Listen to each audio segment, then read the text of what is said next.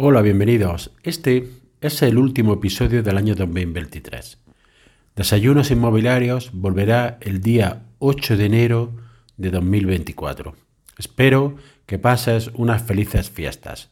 En el episodio de hoy te voy a hablar del derecho de retracto legal. Quédate que te puede interesar.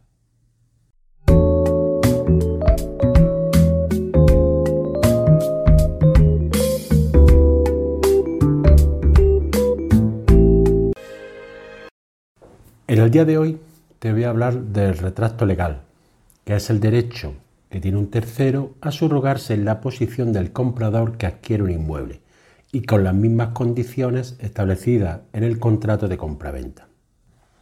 Fundamentalmente son tres las clases de retractos legales que se aplican más y que podemos ver en este audio. En primer lugar, el retracto de comuneros, que se produce cuando varias personas son dueñas de un bien y cuyo fundamento es que una de ellas se quede la titularidad del bien completo.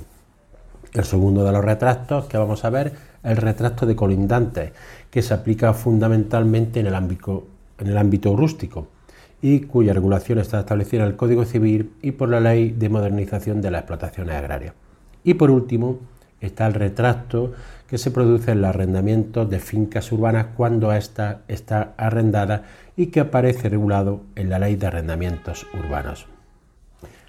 El primero de ellos, el retracto de comunero, es la posibilidad que ofrece el Código Civil al copropietario de una cosa común, de subrogarse en la posición del comprador, cuando se produce la enajenación o dación el pago a un tercero de parte de los demás cotitulares o de alguno de ellos.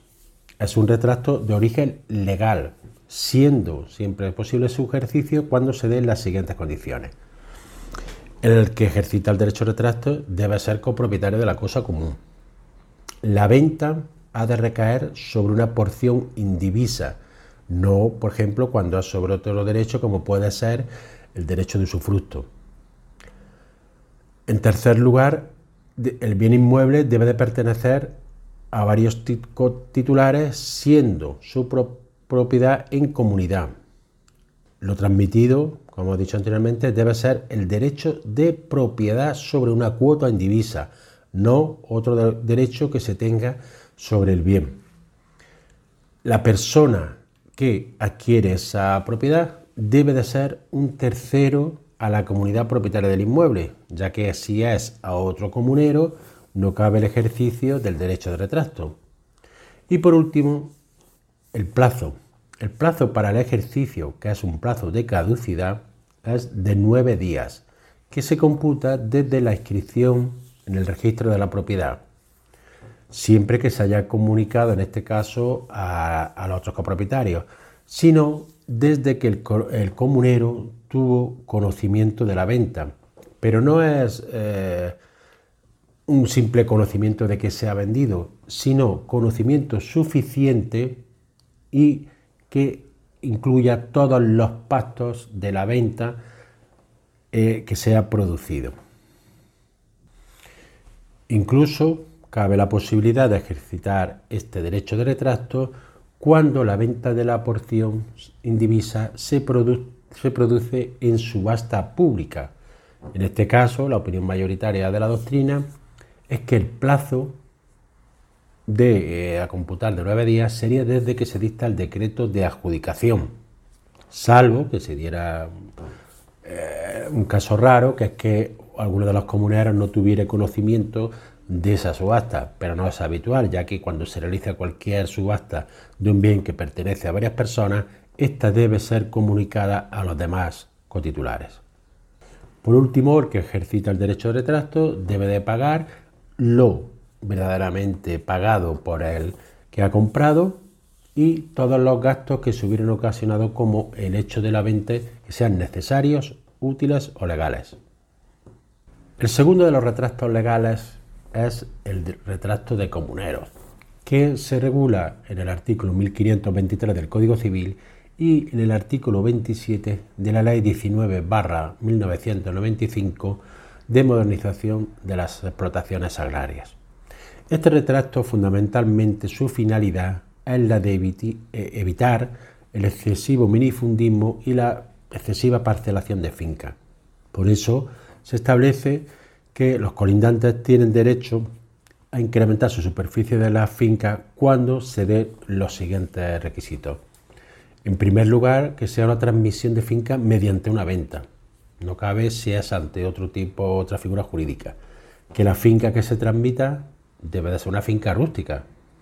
Tercer lugar, que la superficie del terreno no puede ser superior a una hectárea, ya que si es superior a una hectárea, no cumple la finalidad que hemos mencionado por la cual se estableció legalmente este registro, que es la de evitar el minifundismo. Se entiende que si ya la parcela tiene más de una hectárea, no es necesario este, establecer esta figura para esa finalidad.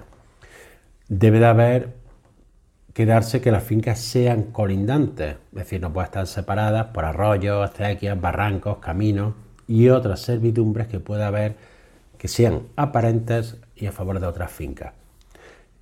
Tercer, otro de los requisitos es que este, finca eh, esté haya, en la finca haya una explotación agraria, es decir, que si no está en explotación agraria no cabe este ejercicio de este derecho de retracto. La finalidad que hemos dicho del retracto es, evidentemente, es la mejora del rendimiento de las fincas agrícolas y que éstas lleguen a ser realmente rentables. El, también el que ejercita el derecho de retracto debe ser eh, un colindante. Y el que compra no puede ser colindante ya que no cabría el ejercicio de, este retracto por otro de los colindantes. Y además el que ejercita el derecho de retracto debe tener la condición de agricultor, aunque no es necesario que sea un profesional de la agricultura en el sentido de la ley 19 1995 y en el supuesto de que dos o más colindantes hagan uso de este derecho al mismo tiempo, es preferente el que sea dueño de la finca de menor cabida. Y si tiene la misma cabida, es el que primero lo solicite. Y el último de los requisitos es que el retracto de comunero excluya de colindantes, es decir, que si hay varios propietarios de esa finca, son preferentes a, al retracto de colindantes. El plazo es el mismo que hemos visto anteriormente, de nueve días y con las mismas condiciones, desde la inscripción al registro o desde que se haga conocimiento. Y también en este caso, si se ejercita el derecho de retrato, hay que abonar el precio que se hubiere pagado al comprador realmente, es decir, que al que se ha establecido en la escritura pública. Y además existe la obligación de satisfacer los gastos del contrato y cualquier otro legítimo que se hubiera realizado para la venta. Por último, está eh, el, derecho de retracto legal que se regula en el artículo 25 de la Ley de Arrendamientos Urbanos y es para aquellos pisos que están arrendados el derecho que tiene el arrendatario en caso de que el, propietario desee vender el, mueble que está en arrendamiento. Este derecho se puede, se puede salvar estableciendo claramente que no se puede ejercitar cuando se firma el contrato de arrendamiento por lo cual en este caso el arrendatario no podría realizar este ejercicio de adquisición de, retracto legal y el comprador quedaría subrogado en la posición del vendedor hasta la finalización del contrato de arrendamiento. En caso de que no se hubiera eh, pactado la renuncia de este derecho, el artículo 25 de la Ley de Arrendamiento Urbano lo establece con dos posibilidades. Una, que es el derecho de tanteo, que se realiza en un plazo de 30 días naturales desde que se notifique al, arrendatario la decisión de vender la finca, el precio y las condiciones.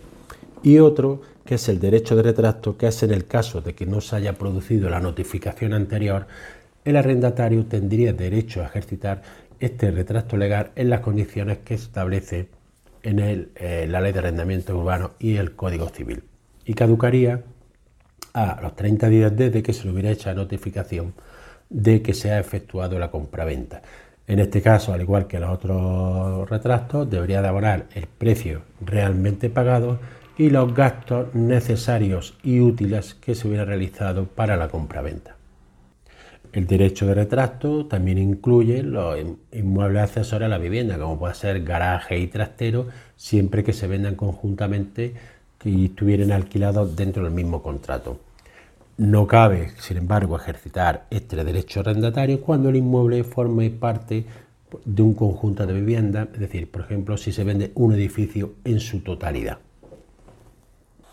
Una vez comunicado el derecho de retracto o bien, eh, perdón, comunicado el derecho de tanteo o bien tenga conocimiento del derecho de retracto o se le haya comunicado, el arrendatario no tiene por qué abandonar la finca, sino que puede seguir con su contrato de arrendamiento hasta la finalización del mismo.